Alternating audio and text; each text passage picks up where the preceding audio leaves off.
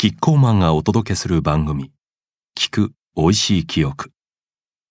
コーポレートスローガン美味しい記憶を作りたいに込めた思いを音声でお届けします。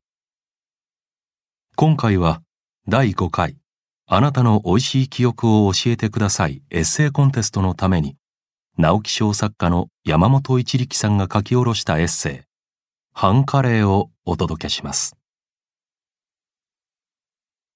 ハンカレー。還暦を過ぎて久しい今。食べたい気は満ち満ちているのに量を食べられなくなってきた。反則企画の売り込みに汗を流していた30代は昼飯に何を食うかどこで食べるかが大きな楽しみだった。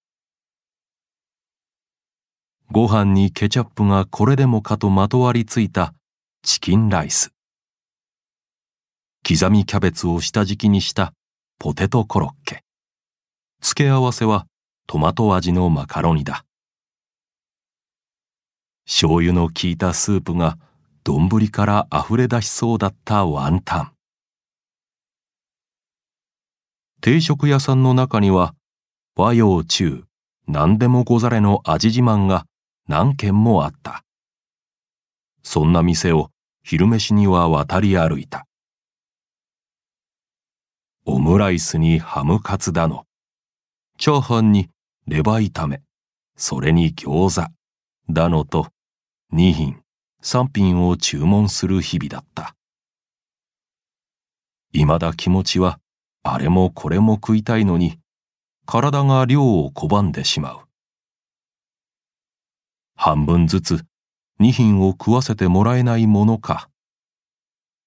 こんな切なる願いを叶えてくれる店が東京にある。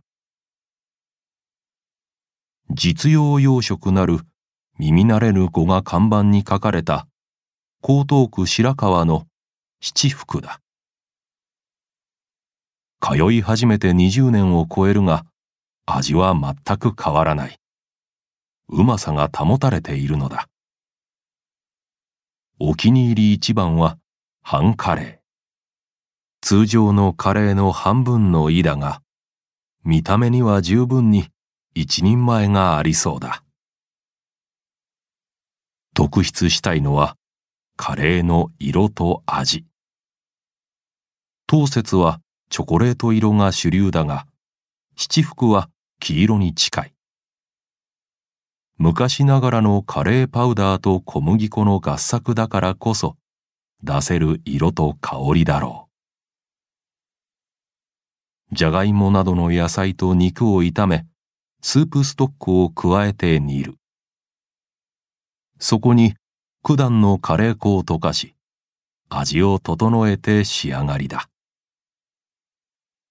形の残ったじゃがいもの塊とカレーとを一緒に食べれば口いっぱいに至福感が広がる。香りは強いが味は穏やかだ。その場で絶妙な加減に煮込まれた野菜と肉がカレー粉と旨味と香りを出し合った成果に違いない。子供自分のごちそうはと問われれば迷うことなくカレーと答える。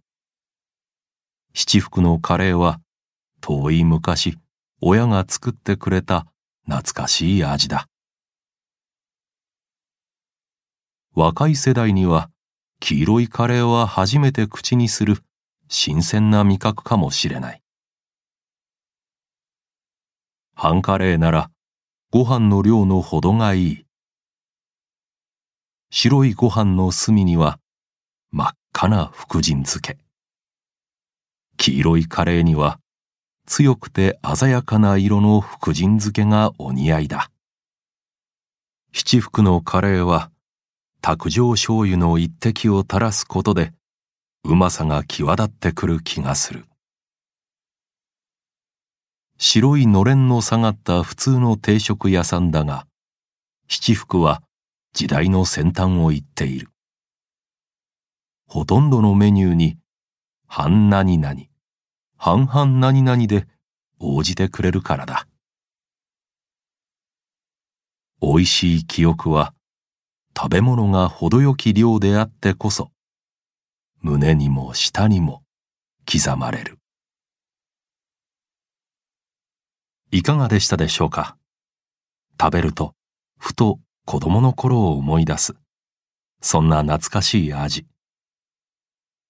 あなたの美味しい記憶が今日の食べる喜びとなり、明日への力になりますように。この番組は、キッコーマンの公式ホームページに加え、各種ポッドキャストでもお楽しみいただけます。また、今回お届けしたエッセイは、文章でもお楽しみいただけます。それではまた、聞く美味しい記憶でお会いしましょう。